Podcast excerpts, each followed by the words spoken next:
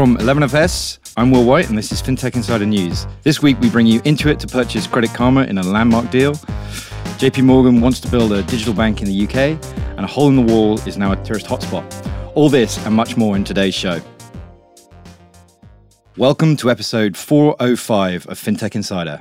I'm Will White, and today I'm joined by some awesome guests. Uh, making their FinTech Insider debuts, we have Adam Granoff, Senior Vice President of Digital Payments at MasterCard. Hey, Will. How's it going? It's going well.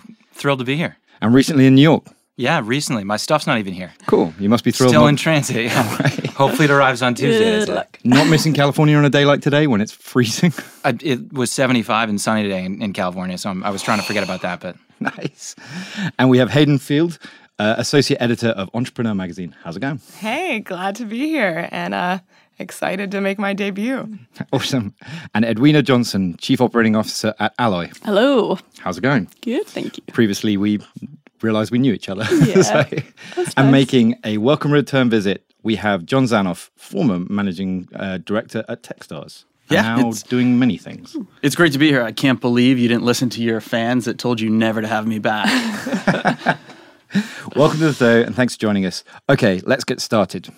Okay, the first story comes from TechCrunch. Uh, Intuit to buy uh, Credit Karma for 7.1 billion.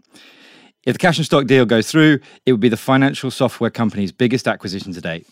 Credit Karma would continue to operate as a separate company. It currently lets users check credit scores, secure credit cards, file their taxes, and more.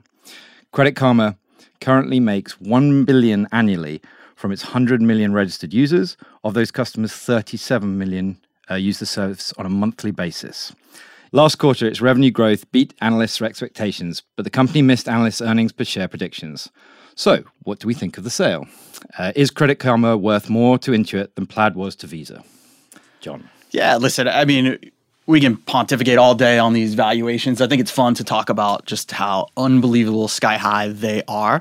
But at the end of the day, no one's doing cash flow analysis to say that this is a 7 billion or an $8 billion company. It's the there's a ton of cash in the system. When I say in the system, meaning private equity firms, VC firms. Talked about Andreessen having a three billion dollar fund to deploy into fintech. They have cash to deploy, and so where does that valuation come from? It's an uptick from previous valuations. It's investors wanting to take a certain percentage of companies, and in this case, it's fair value of what they have to pay now to acquire that company. And in this case, You've got uh, Intuit flush with cash and a CEO with a lot of pressure to, to take action, acquiring new customers and a new demographic that they didn't have previously. Right. I thought it was kind of interesting because in the news there was a lot of people compared the two deals. I don't know if that's entirely fair. Like one, you're acquiring a lot of customers, and the other is kind of transformational for a for a brand. Yeah, I think it's just just like investment happening, and everyone's like, "Is this the same? Did this happen again?" Uh, I think one of the interesting things I read recently was on the Haystack blog, talking about how Intuit spent 10% of their market value in a bull market on this deal and what that means in terms of like the necessity to own the customer and own that first customer interaction um, and i can definitely see that happening not just on the b2c side but happening in the b2b fintech as well Right. Yeah, I agree. I'm, I'm admittedly a bit biased because we've partnered with Intuit. If you didn't know, if you're a small business MasterCard cardholder, you can get 40 to 50% off of Intuit products. So 40 to 50%. But it's, they're following the consumer. Yeah. Consumers want help with their financial lives, and uh, people are checking their credit scores and getting advice from Credit Karma and doing that regularly on a monthly basis. And that's great customer engagement for Intuit and a great opportunity for them to bring that value and cross pollinate it with the information data that's already on their platform. Right. I, I mean, I did. I was reading the. There was a great article from Ron Shevlin in Forbes. Um, he was critical of this and very, very pro the Plaid deal. Um, his criticism was like, "Is this the right partnership?" And I did think he made a fair point that like, does would this be better to fit into like Amazon or someone like that? But I don't know. I, I'm not th- that strong on this sort of area, so I was kind of intrigued by it. Yeah, I mean, I think that Amazon owns enough, and I'm I've been a little um, wary lately of both Amazon and Google um, getting into new spaces. Um, you know, health, finances, and so I think if anyone was going to to buy them, I can I can see Intuit doing it. So I I wasn't very surprised, but what I was surprised by was the fact that they're going to keep them relatively independent, or so they say. Right. Because I mean, the brand value is huge of Credit Karma, but also I see that I mean, Intuit has been a little shady in the past. I, I remember the ProPublica investigation about um, them um, hiring a lot of lobbyists and uh, kind of doing a lot of work against um, making tax filing, the government making tax filing free for consumers. So I am surprised that they wouldn't be, you know, kind of trying to find a way to use this consumer data to make their products um, recommendations more accurate um, Intuit's i mean. So it's just interesting that they're um, right now saying that they're going to keep the companies separate. And i feel like in the fine print maybe there would be something that's going to you know allow them to use this consumer data and really um, you know make it viable across the platforms. So we'll see what happens there. But that's Right. something that I'm really interested in how they're going to use the consumer data or if they're just going to let Credit Karma run with it because Credit Karma is pretty um, transparent right now about what they're doing with it. You know, you have to opt in and they're very, um, you know, they explain in really simple terms what they're going to do with your data, which I do appreciate. Okay. Yeah, I mean, it was interesting because um, on Twitter there was um, kind of came up less in the articles was a lot of that backlash around TurboTax and people not doing free filing. I mean, can you think of anything worse than than anyone lobbying to make taxes more difficult? and that's exactly what they Yeah. Right. what they've done. But you know, at the at the end of the day, if you look at this acquisition, who's the right acquirer, who's not the right acquirer? I mean, it, it, in mature markets, in theory, this is going to benefit consumers. This is going to drive costs lower. There's going to be some synergy between these companies making things better. Uh, I'm of the opinion that Credit Karma still has a lot of opportunity, and therefore this merger isn't good for innovation. This isn't good, and uh, that was my same opinion on on uh, Visa acquiring uh, Plaid and Plaid acquiring Quovo before that. I think that's taking innovation out of the market. I think there's some fundamental theory or theorem that says the larger the company, the slower they're going to be able to operate, and these massive companies just aren't going to be able to bring new products to market. And I kind of like. Ron's um, comparison there, which is like if if Amazon had walked away in 20, 2006, you know, it was like a something low billions, and now, you know, they kept going, and Bezos is the richest man in the world. Is that right? Yeah, and I, I completely agree about. Um, I think they did have a lot of room for innovation. I mean, their name has been you know spouted in a lot of different circles. A lot of um, you know new generations are using Credit Karma and trusting it. And I do think you know with Intuit's track record of um, past acquisitions that um, you know we'll have to see what happens there because there you know some things have been sold off, some things have been closed or just not some things have been sold off some things have been um, you know not as successful as i guess they imagined such as mint um, Right. so yeah I'm Because I mean, that, that was an happens. interesting bit of the story I was trying to figure out. Because like I'm, you know, British, obviously, so like I'm aware of Mint, but would, was the theory that it was going to go a lot further, and then it got bought and just kind of ran it out of steam, which we've I mean, Mint was a first mover in terms of a single dashboard to see all of your data in one place. Yeah. There you know, a lot out there on the fact that older millennials and, and, and Gen X le- uh, were big Mint consumers, but Gen Z simply and younger millennials simply haven't adopted it. I think that uh, at the end of the day, that's what's really interesting about this acquisition. If there's any takeaways, other than guessing whether a $7 billion valuation is worth it, is being interested in what did Credit Karma do to acquire Gen Z and earlier uh, millennials to, to the platform. What I, what I think is it's in providing transparency and education and financial literacy around the certain products. And what I mean by that is if you're going to buy a, a credit card, they were educating you on why they were making a recommendation for a particular MasterCard. If they were giving you your credit score, they're helping provide transparency and education in terms of why that's your credit score and, and actionable insights in terms of what you could do to do better. So comparing a mint to a credit karma, it's about transparency, not just telling you here's your account balance, but here's here's why this is your account balance. Here's how you can improve your financial freedom, uh, and here are some other financial products, and this is why they might make sense in your life. I think those are the sort of the takeaways and what's really provocative and interesting about Credit Karma versus versus Mint. Yeah, that makes sense. Well, for to go from one uh, small startup business to another, JP Morgan. Uh, our next story uh, JP Morgan is in talks to launch a digital bank in the UK. Uh, America, uh, this story is from the Financial Times. America's biggest bank is consulting with the UK regulators about a digital operation that could be open by the end of the year. The new bank is expected to offer savings accounts and loans. This isn't the first US bank to expand to, to Britain.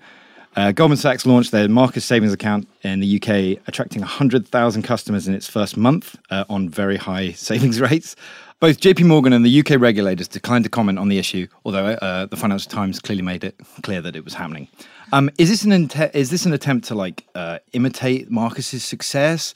Is it, um, or is it something where like they tried Finn two years ago, and then that didn't work in the core market, and are they now trying it in a market where there's a lot of acceptance of digital products? Very leading question. Did someone we know say that uh, anything Goldman can do, J.P. Morgan can do as good or better? Did I did I hear that somewhere? There was a quote from David uh, uh, David Britt saying exactly that. Yeah. So I don't know if I subscribe to that. Um, yeah, so David did say that, and I, I think um, the interesting thing for me here is that like if you're if you haven't succeeded, if like if Finn didn't go well, then select a market where there's like a lot of adoption of digital banks, and then and and quite a, a deep talent pool, and go hard. I think it's a smart strategy, but maybe I'm I'm like that was my view. I'm yeah, I'm intrigued to see how they got on. I think Goldman has been doing this um, this like acqui-hire of fintech strategy really well, and they've been doing it stealth mode, and they don't talk too much about it. But suddenly, your fintech friend is gone, and they're bought by Goldman, and then they're indoctrinated, and uh, and they're just running this really like well-honed machine, as least as I can tell from the outside. And they're behind that really successful MasterCard Apple card that's in market. But um, we'll get master. Tell us more about it. Well, it's our digital first card, the first in market. I don't know if, if anybody in the room has one, but it's this really great looking metal card product. It's got no number on it. You can only find your number by going into the app and you use Face ID to authenticate, so it's super secure. And it's got a great value prop and it's it's been growing like wildfire. It's great to be, you know, partnered with them on it. What's the weight like? Is like- oh wow, there you yeah, go. yeah, That's how you know it's valuable. yeah, everyone who's got it is like it is pretty impressive when you drop it. But I mean, like I mean, Goldman's is Yeah, you, always you kind drop of, it on the table by accident. But I mean, Go- Goldman's is always in that unique position, right? Because they they came out of the you know the financial crisis. They suddenly had to do something, and they they've mm. made some smart moves. I mean, like it's not been cheap, but every move they've made, I think, is smart. Like What about the news? I think it was yesterday. Jamie Dimon saying that they want to pursue an aggressive M and A strategy. Do you think they're going to buy one of the banks in the UK? oh, that's an interesting question. Well, on the on the last podcast, I said no one can acquire Chime at this point, so I'm I'm, I'm hoping that that's not the case. the uh, listen, the other the other news story that I think ties directly into this is the fact that N26 is is leaving the UK. So you have a massive, well capitalized challenger bank giving the the regulatory environment in the UK saying. You know what? Our European license is no longer good. We're, we're leaving. I think that opens a door for a potential challenger bank, a potential well-funded challenger bank, Right. to step in. Uh, they had 200,000 accounts in the UK. That's that's not earth-shattering, but it's a significant amount. It- we talk a lot when we're deploying financial products in the US is using a smaller market like Canada, for instance, to try. I think that's that may be what JP Morgan is trying to do. Test it out, learn from it. Um, the only thing I, I feel that we can really learn from Finn um, and that quote unquote failure, which I don't think uh, trying to innovate and deciding to uh, divest in anything is, is by by any means a failure. The thing that we can learn is that there were there was a lot of confusion between Chase's other products and the Finn offering, Right. and to go into a brand new market like the UK with a just net new digital first solution, I think has has a, a and, you know, and they have great chance. zero consumer presence there. Yep, right? exactly So I think it's super smart. Like it's almost taking like a like an R and D approach. It's like, hey, let's like use this as the test case market. It's a good market to try in. They, I mean, I would be worried if I was a challenger bank because if they, I, I, the way I, I read it, although the, it's quite information light that article, but I didn't see it as an acquisition. I, I felt like they were going to try and build from scratch. Mm-hmm. Which, if they do and they execute it well, and they get success and they then they've got a repeatable model that they can then bring back to the US and they can start looking um, how that would impact their like their core offering and maybe like new brands here. So I, I thought it was super smart. And it's an interesting approach. Banks taking, you know, taking a team and putting them out of the main office and doing something different, and you know, getting them to think things differently. Um, we've seen that happen a few times. I just don't think the UK is short on challenger banks. Like, I don't think it's like, oh, this is greenfield territory. We can go. There are a lot of competitive players in there that are well funded, that are getting good traction. So that's my only like is it as good as, as we think it is, like going into this separate market and testing it out? It's kind of interesting. That's like a, it's like a it's like a country version of taking your team to Brooklyn or taking your team to Shoreditch, putting them in a funky office. It's like go to Just London. London. Yeah. Full disclosure: Edwina and I were briefly in uh, startup boot camp together, which was kind of like that was how it was designed. It was like put you in a funky office and do f- see if like more interesting things will happen. And now my Brooklyn accent can't tell. Yeah, right. Mine too as well. Right? Yeah. Um, so yeah, and, and I, I think I think it's a very smart move. Yeah, with such an exciting fintech market in the UK, there's no reason for JP Morgan to sit on the sidelines. Right. They've got the capabilities to participate. Uh, and uh, the the market hasn't been won. Well, there's great players. There's lots of opportunity, and, and I think it's exciting that that they're doing that. Um, so looking forward to seeing more. Yeah, and I, actually that's a good point because I think um, a lot of the the new entrants there have taken the younger market, the experimental market. But in terms of digital play, there's like there's still 60 million people who aren't getting anywhere near that stuff. I think a lot of lending opportunity. I mean, they Right. of course have a ton of experience there, so we'll see if they leverage some of that. You're right, and I, and I'm always kind of fascinated by the like the young retiree kind of market who you know they they have like needs.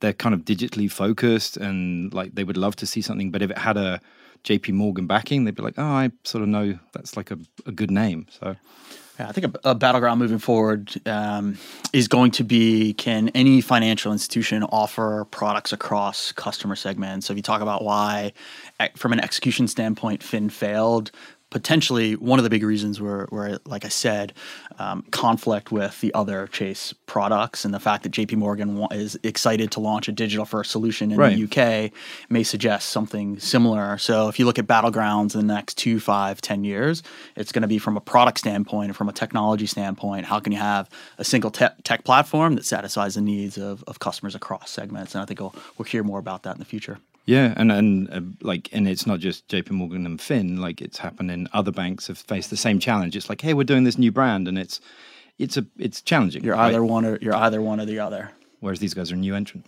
Right, and um, I also think it'll be really interesting as as um, AI progresses a bit to see how transactions will be sorted, how fraud will be detected. I think right now a lot of the problems with um, these kind of all-in-one platforms are that they're just not um, meeting consumer needs, um, especially back to um, Mint, for example. Like, you know, most of the reason that many of many people I know stopped using it is because it, it just wasn't accurate and it wasn't um, allowing them to kind of create new um, spending categories and, and really track their own spending. And so I think that's going to be something we'll see over the next five, ten years as well, just as um, these sorting algorithms get more accurate. You know, it might the person with the best tech is definitely going to be, of course, at the forefront. And you know, by word of mouth, um, people start to defect to that platform because it'll just be the most accurate and the least work for them in terms of managing their own finances. Right, and if they achieve it there, they can bring it back, which Right. is kind of pretty smart. Staying in the UK, um, uh, this are this story is from the Telegraph. Uh, Monzo introduces a new credit score tool into their app. So the UK Challenger app will gradually roll out a feature that lets customers check their credit score for free. The tool will also tell users how and why to use credit scores and why it's changed each month. Monzo will uh, get credit score data from TransUnion, uh, which they've got a series of blogs explaining, you know, there's like three suppliers and this is what you got. Um, existing players like Ulster Bank and RBS have these features. Barclays has it for a cost, which seems unusual. Five pounds. Yeah, yeah, five pounds, right?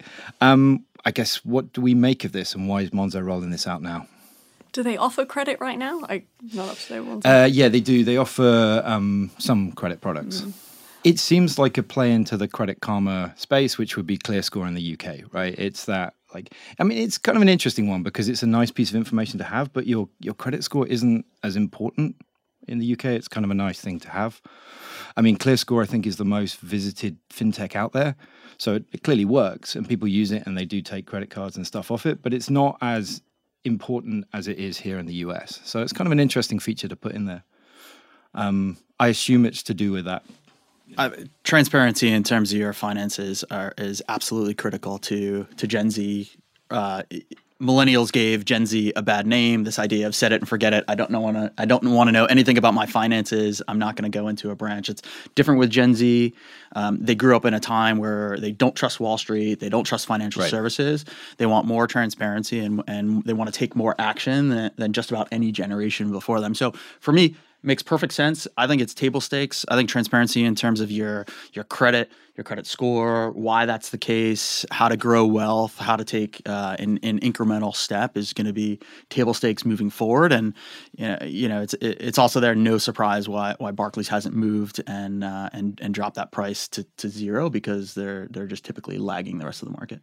Yeah, I, I agree. I you know I, I look at Monzo, who's a partner actually of Mastercards. It's like we we could have written the news any better this week. Um, all, all our partners, Our are producers coming are great. Uh, but uh, they, you know, they're a really mission-driven company. They're trying to improve Right. banking and bring better tools to the consumer. And I think this is an extension of what they've already been doing, and bringing you know, credit scores and information into the app that give not only them an opportunity to engage differently with their customer, but really provide valuable financial information to them, and hopefully take that to the next level and help consumers improve their financial lives. Right. I think is a really great step. Uh, so excited to see them do it. And if you actually, I was reading the blogs today, and, and they're really putting up front exactly what you say, John. It's like the training element. It's like, you know, what does this even mean? And that's a big thing in the UK. Like, is, you know, your credit score doesn't dictate, it's not thought of in your job or your rental or anything like that. It's, it's just something you, when you're getting a credit card, you get, but it's really explaining what's there, how do you get it up. They, they're starting with that training element. And that earns trust, and then that earns the ability for someone to, if they then offer you a credit product, you'd be more willing. Listen, you're, you're talking to a huge fan of fintech here, but I think that's the opportunity. Fintech can be that roadmap to a, a better financial future, and and Monzo's caught on, Credit Karma caught on. Right. The folks that that that, that haven't are, are going to lag the market. Right. It's yeah, I think any kind of activity to educate consumers better about con- credit score is, is really valuable. Um, and the fact that the credit score and the data that's being ingested in credit score and what's been accepted for credit in the US is changing is really positive. And I hope that there's some change like happening in the UK from that perspective as well. Um, but helping everyone like understand all those different factors that, that fall into it is, really important. Yeah, and I'm I'm kind of I mean I mean always full disclosure I did work there, but and we always sort of praise them a lot, but they are great. I've um you know they're starting to fulfill their promise, which is kind of um one of the things that I, I now do is I get my salary paid in there, and I put all my payments on like automatic now, and it's not like a lot of people have said, oh well, you're never going to get your salary paid in there, but like I do now because you send it, it sends off to the pots, and then it gets sent back on the right day. And it's really easy to set up. So I'm kind of fascinated because, you know, some people have offered, here's your credit score, and it's kind of interesting. But like, what am I meant to do with it? You know, like it just goes up and it goes down each month. And then occasionally there's an aggregator who gives me a credit card when I'm in trouble. You know, like, so this would be kind of interesting to see what they do with it, I think. Cool. Um, we'll be back shortly. Let's take a quick break. This podcast is brought to you by Stake, the digital brokerage bringing you unrivaled access to the US market. Invest in over 3,500 US stocks and ETFs, including game changing companies like Google, Amazon, and Tesla. Trading is instant, direct, and commission free. With a fully digital sign up, you'll be in the market in minutes. So visit Hello Stake or search Stake Trade to seize the US market's $31 trillion worth of opportunity today. In 11FS updates, we're hiring for a venture lead for 11FS in New York. We're looking for someone who is based in New York City who can help us shape, build, and deliver awesome next generation propositions for our clients here in the US. Head over to 11fs.com forward slash careers. That's 11fs.com forward slash careers to find out more about the role and apply if you think you'll love it. Okay, back to the news. Now for some international news. This is from the Wall Street Journal. Uh, Morgan Stanley to buy uh, E-Trade. The 13 billion all-stock takeover is the largest of its kind since the 2008 financial crisis. E-Trade currently holds 360 billion in assets and brings with it 5 million customers. It will keep its brand and storefronts and campaigns. Morgan Stanley will bring E-Trade into its wealth management arm, giving the Wall Street giant 3.1 trillion in client money and 8 million users. The deal is expected to go through in Q4. So, um, in November last year, there was rumors that Goldman's was going to buy E-Trade. Okay, what does anyone make of this deal? Eh, there's a, I mean, there's a couple things funny. One, I I cut my teeth at at E Trade. Um, was uh, in my in my 20s. I was the one when the E Trade was sending order flow to exchanges all over the world. I was sort of the young gun engineer on the phone with the technical side of those exchanges, troubleshooting any connectivity issues. While uh, at the time, for perspective, E Trade was six percent of the U.S. market in terms of order flow. So, you know, near and dear to my heart. The one of my favorite things You when should get a up- portion of that 13 billion. I, I should. Um, I won't get into the mortgage hedge fund that killed the company, but uh, but nevertheless, I mean, one of my favorite things where you talk about you know E Trade being quote unquote less affluent customers. I still use E Trade for a number of my accounts, so I'm one of those less affluent uh, Right. customers. Listen, I Is is that what's driving them, um, like Morgan Stanley, to invest here? Is it is it is it to move away from their kind of traditional customer base? Yeah, we, t- we talked about uh, the reason that you know J.P. Morgan and Finn struggle to satisfy multiple uh, customer segments. This is what's really really hard. There's no question that Morgan Stanley isn't fantastic with a high touch wealth business, and they really struggle with the people that want to hit their own keys. This the self directed traders, the self directed investors. So you know, I like this business. Uh, I have fond memories of my, my time at E Trade, and, and I- and I think it's going to be successful. The it, it- this is the what could not be successful is they have significantly different cultures. Um, I don't think I'll be surprising anyone when I say Morgan Stanley is one of the more traditional financial services institutions in the world, not just the states, but in the world, and that affects everything that they do. Uh, I think in general, uh, uh, taking an extreme stance, I'd say they'd be afraid of change at times versus E Trade that that is not afraid to Right. take chances and, and develop new products and launch new products very quickly. So that's going to be interesting from a cultural standpoint. What'll happen there? Do we know how they're Do we know how they're planning to manage those brands? Whether they're going to keep it more separate or try and fold it into the larger organization, or is that yet to to unfold? I think they're keeping the brand separate. Um, I mean, it, it does seem culturally very different. Like researching this story. I mean, if you've been there, like Morgan Stanley, sort of classically suits and smart and like high net worth and Yeah, it should be interesting to see what happens with with the innovation at E Trade too, and the, just the slowdown that I, I expect. Because although even if they keep them separate, um, you know, they're still going to have a lot more oversight. They're going to have to run a lot more decisions by um, people that are in a more traditional um, mindset, likely, especially if it's a larger decision, which is what's going to drive innovation. So, uh, yeah, I'm going to be interested to see kind of the rate of new products being rolled out or the rate of, um, you know, changes at that company um, after this because I, I just can't expect that that they're not going to have a lot of um, more traditional people to answer to. And um, i think there's going to be a lot of compliance uh, and a lot of red tape that they're going to have to kind of go through Is, is this the is this just like an old brand buying? I mean, what's the plan here? Is it that it's an old brand buying something that's cool, or is it coverage, or like what's driving all of these like mergers in the in the wealth space? Like, you know, Charles Schwab and um, Ameritrade. Is, is it is it just coverage? Is it the the like the the, the drive down on fees? Like, or is it just this com- like does Morgan Stanley? I mean, what's I, I was kind of intrigued as to what's driving this. Is it Morgan Stanley feels like it's like losing its core business and needs to find a new market, or I mean, I think you've got a lot of competition in the space. Right. And in that competition, folks are finding it is the right opportunity to pair up. Right. Right. And this is an example of that. And it's a dynamic space. There's been a lot of innovation, especially, you know, from the fintech segment. Folks like Robinhood and others who, you know, in the same way that E-Trade really t- democratized trading access to Right. a segment of the the consumer base in the in, in the U.S. Uh, you know, uh, sort of over their history. Robinhood now doing like fractional investing, democratizing it even further, reaching beyond. There's just so much going on uh, for you know Morgan Stanley to resonate and deliver you know services that customers are are valuing and that are digital first. They've you know this was their choice, right? To to acquire someone rather than than build you know their their self themselves and. Uh, I think uh, it's it's uh, it'll be interesting to see if there's even more consolidation in the space as as it continues to evolve. because it's always it is always challenging for those kind of older brands, right? Because they can't suddenly turn turn around and be like, hey, we've you know we've put on sneakers and you know a hoodie and stuff, right? So and and you know uh, sometimes it's just smarter to go out and buy, I guess, if you've got the the war chest. Yeah, I think the importance of, of getting that new market segment and having an offering that really appeals to a new market is uh, like is just so valuable to a traditional brand if it's just right there and then they can tap in and they have something that's built specifically around that customer segment. Um, when you talked about tech earlier and like the value of like the best in class tech will win out, I think it's best in class tech, but that's tailored to a particular market segment and like really honed in on that. Right, that makes sense. And I wonder if it will present different challenges. I mean, because you're an ally, right? You know, like it, it, it's all like um, everyone's thinking about revenue and more share, but like there's also the other side. It's like operationally, right?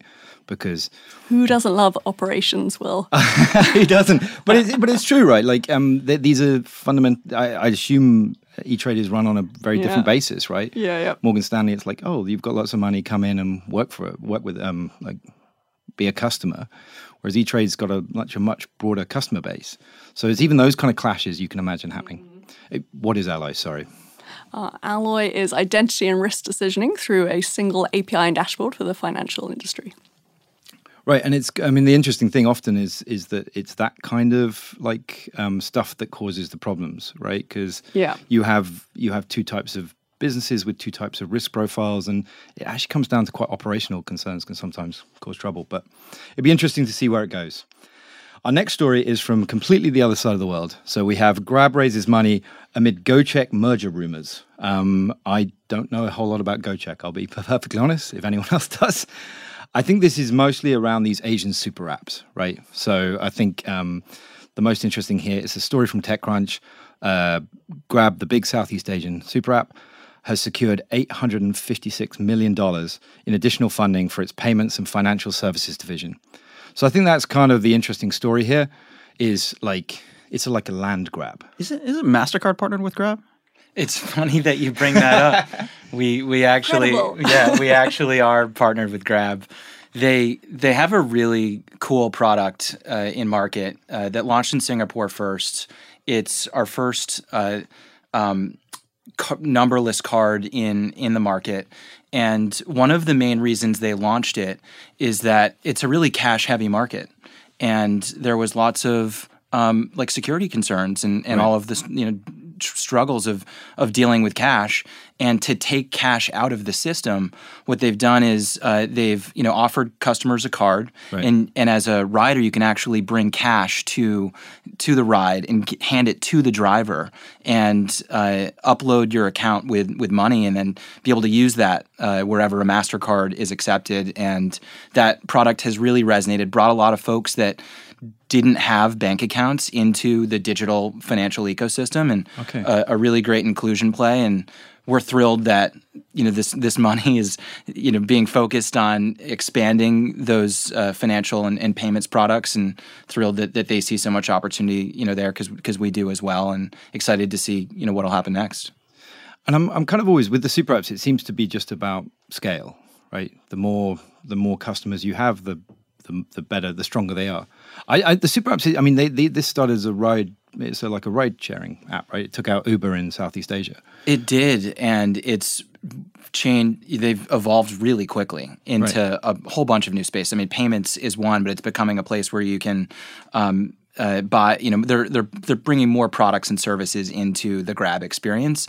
Not unlike you're seeing with you know with Uber and Lyft diversifying into other forms of you know transportation and uh, Uber Eats, right? Uh, Right. So they're they're really exploiting that uh, logistics opportunity that that they have, and and with the number of users that are on their platform. So it's it's interesting to see you know what they'll do next. Right. And I guess I guess in, in a market in which there's not enough, there's the financial services industry is kind of uh, lighter. It's kind of a it's a smart way to get more and more adoption. you know, uh, the furthest thing from a Southeast Asia M and A expert here, but I think there's, you know, there are a couple not alone in the room on that. Yeah, there are So- you know, a couple salient points here, and things to keep in mind. Context with this particular deal. You know, out, Asia's outpaced uh, Europe the last two quarters in a row in terms of both number of deals and capital. We, we actually don't have Lindsay Davis from CB Insights Right. here, so I felt compelled to share some statistics with everybody. uh, so you know the deal volume in, in, in Asia continues to to to accelerate. And w- w- one of the things that I do like this uh, about this, or that I think is provocative about this, is that some of this money is getting to deployed again to acquire a new customer segment from a financial services perspective, you're making investments in the gig economy or, or, contract workers and 1099 economy, such as Grab, such as Lyft, such as Uber, specifically because folks want to bank that customer segment. It's a different um, how you acquire those customers and the features that they need are completely different. And financial institutions are taking an M and A approach right. instead of a build approach to to access those consumers. And I always think the like um, whether it's Asia, South South America, or Africa, there's like there's so much more to do there because it's like it's it's kind of it, for a large segment of the population there, it's greenfield, yep. right? So you, while we're still trying to figure out how to plug into the existing payment system and all the rest, it's like if you want to go really experimental, I always say to people, just you know, head off, head off out of Europe and the US because there's just so much more to do. Um, and if you're starting from scratch, like how would you do a point of sale system? How would you set up a bank? So it'd be very interesting to see. Cool. Well, back in the UK, uh, this story comes from TechCrunch. Revolut has achieved a $5.5 billion valuation. Uh, the fintech startup raised 500 million in a Series D funding round led by TCV, who I don't actually know a whole lot about. Is it? Um, I don't know much about that fund. I don't recognize it. Uh, 10 million customers are reported to use Revolut. Uh, and in tw- uh, 2019, its user base grew by 169%, which seemed very specific. Um, uh, after the round, uh, the company teased new retail and business lending services.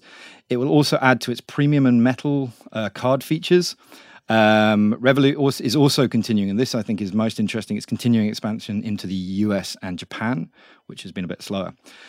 So the big question uh, is Revolut worth 5.5 billion? It's a leading question. I think they've done extremely well. I guess the question is around like what's the valuation based on? Um, is it based on user numbers? Is it based on potential?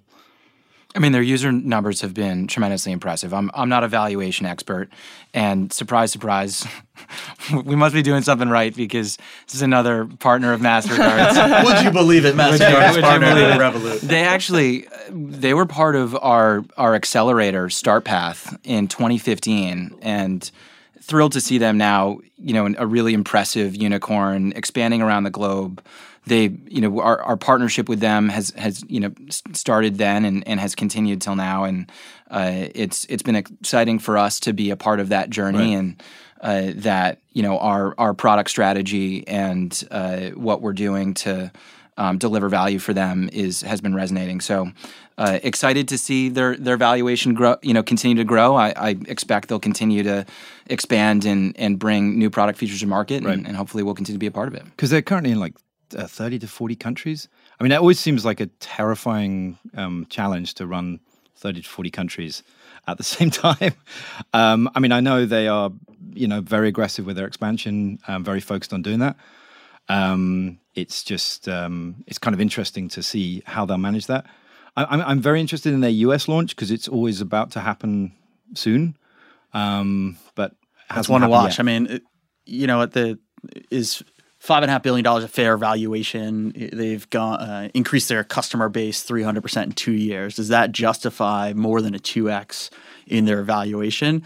I don't particularly think so, but that's not how these things are valued anyway. Right. I think that, you know, the question is, are, are, we in a fintech bubble right now with some of these valuations? Right. You know, that's why I'm actually excited. April first, you're going to be we you're going to be heading the uh, the 11FS debate, talking uh, on stage at Empire Startups whether we're whether we're actually in um, a current fintech bubble with with Reuters, with DVO1, several yeah, others sort of in there. I mean, and let's thanks, John. You, are you're making me moderate two of my team members. Yeah, yeah. Let, you know, let's unpack whether we're we're we're in a bubble at at, at that point. Uh, you know, at the end of the day, I think these valuations are driven by the amount of cash in the system, the amount of um, cash that in, investors want to deploy to, right. to reach excess valuations beyond the the, the public market, and, and that's what's driving these. I think there is a need well, there is a an, um, you know a strong trend coming out of um, Silicon Valley to focus back in on profitability and focus back in on revenue, and right. and that push to be um, not just looking at user acquisition, but you know what what you can you know um, what revenue you can get from those.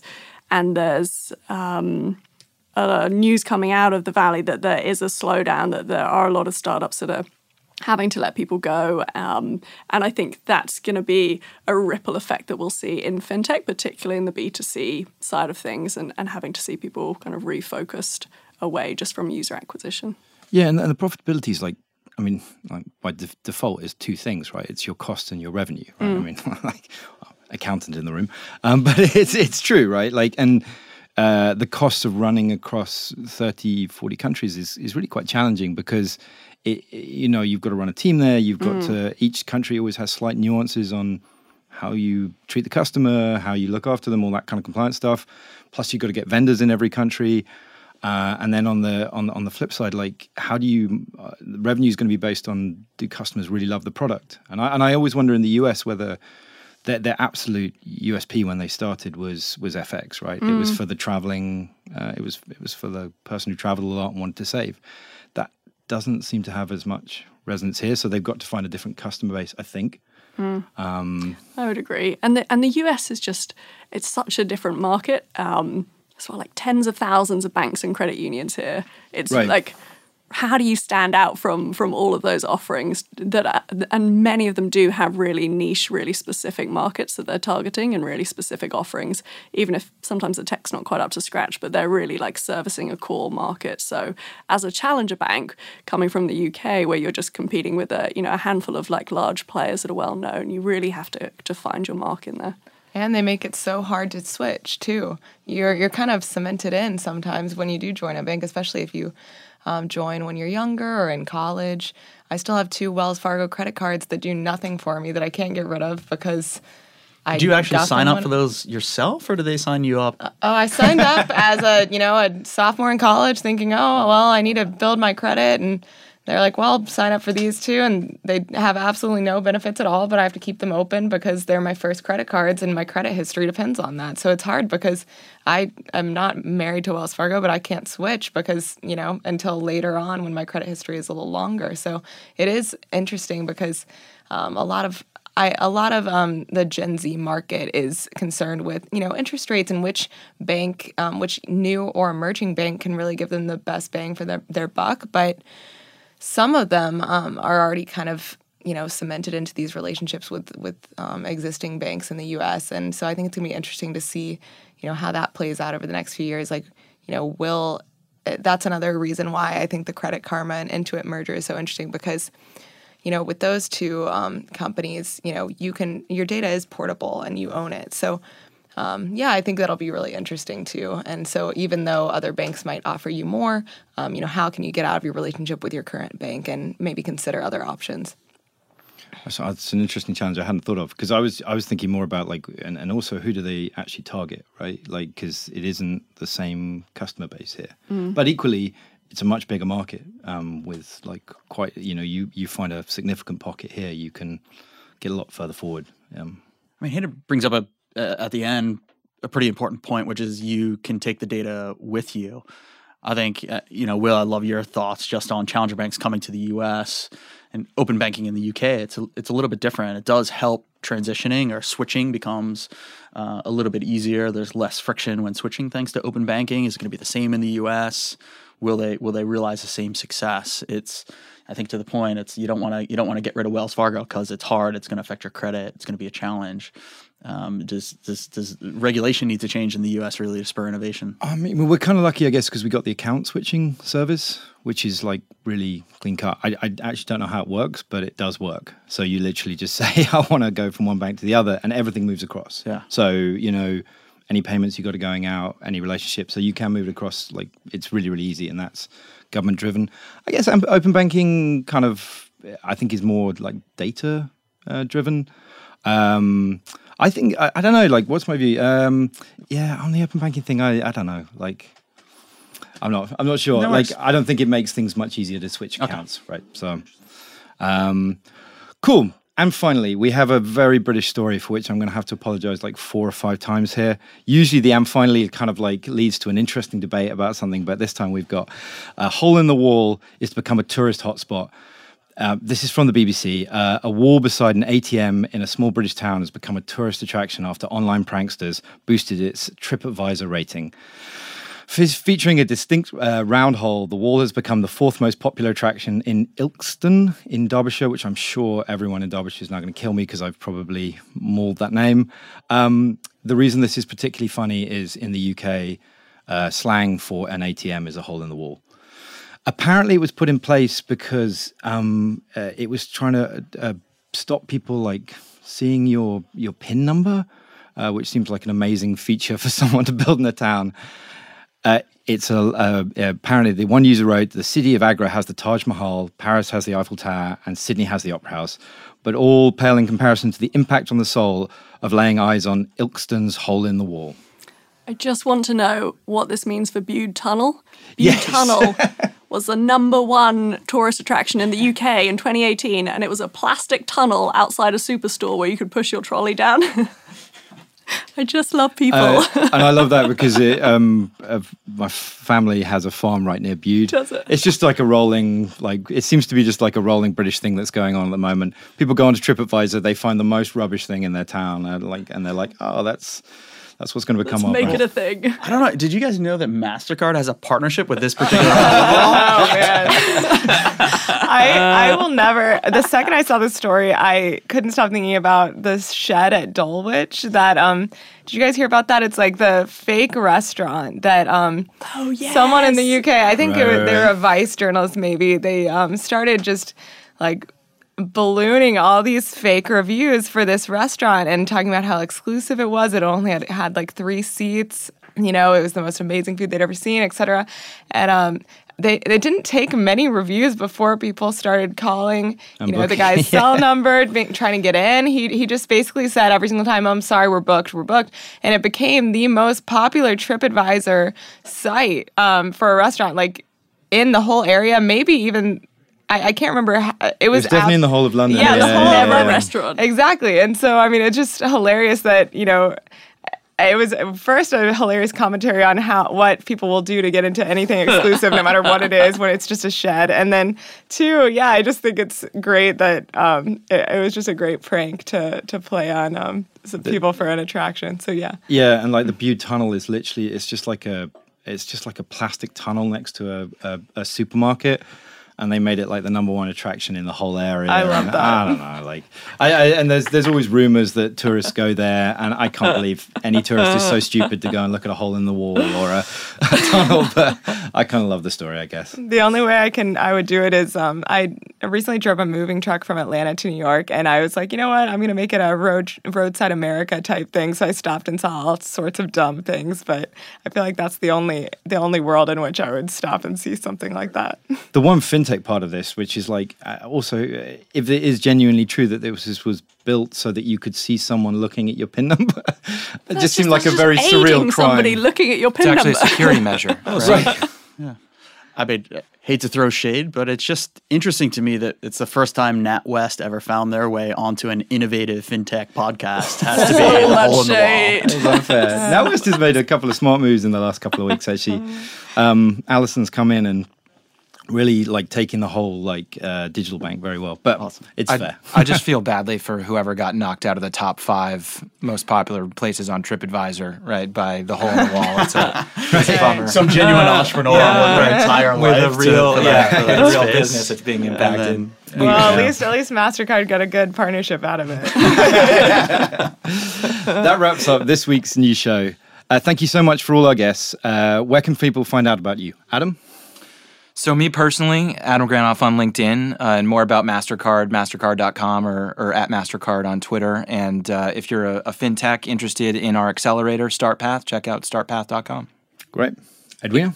Equally, I'm on LinkedIn, Twitter, Edwina Johnson, and Alloy is the website is alloy.co. Otherwise, you could end up at a t-shirt company. And it has a seriously nice team. I've I've never met anyone nasty there. We are lovely. Yeah. If you would never want me to be on the show again, hit me up at John Zanoff on Twitter. Probably more importantly, April 1st, the Empire FinTech Conference. If you think we're in a FinTech bubble, if you don't think we're in a FinTech bubble, the entire 11FS team will be there debating it live on stage. Hope to see everyone there. It's going to be a serious, exciting day. I'm Hayden Field. I'm at Hayden Field on Twitter. And then um, you can visit entrepreneur.com for any type of fintech advice, startup needs. Um, we have a lot of great articles for people that are starting out a business or looking to get into fintech. Amazing. Uh, and I'm on. I'm at Will White 11FS on Twitter. Thanks for listening. If you like what you've heard, subscribe to our podcast and don't forget to leave us a review. It helps us make it better and helps other people find the show. Speaking of which, if you know someone who loves fintech who isn't listening to the FinTech Insider podcast, pass along the pod and tell them about the show. If you have any suggestions or feedback, find us on social media, uh, search for 11FS or FinTech Insider, or email us at podcast at 11fs.com. That's 11fs.com. Thank you very much and goodbye.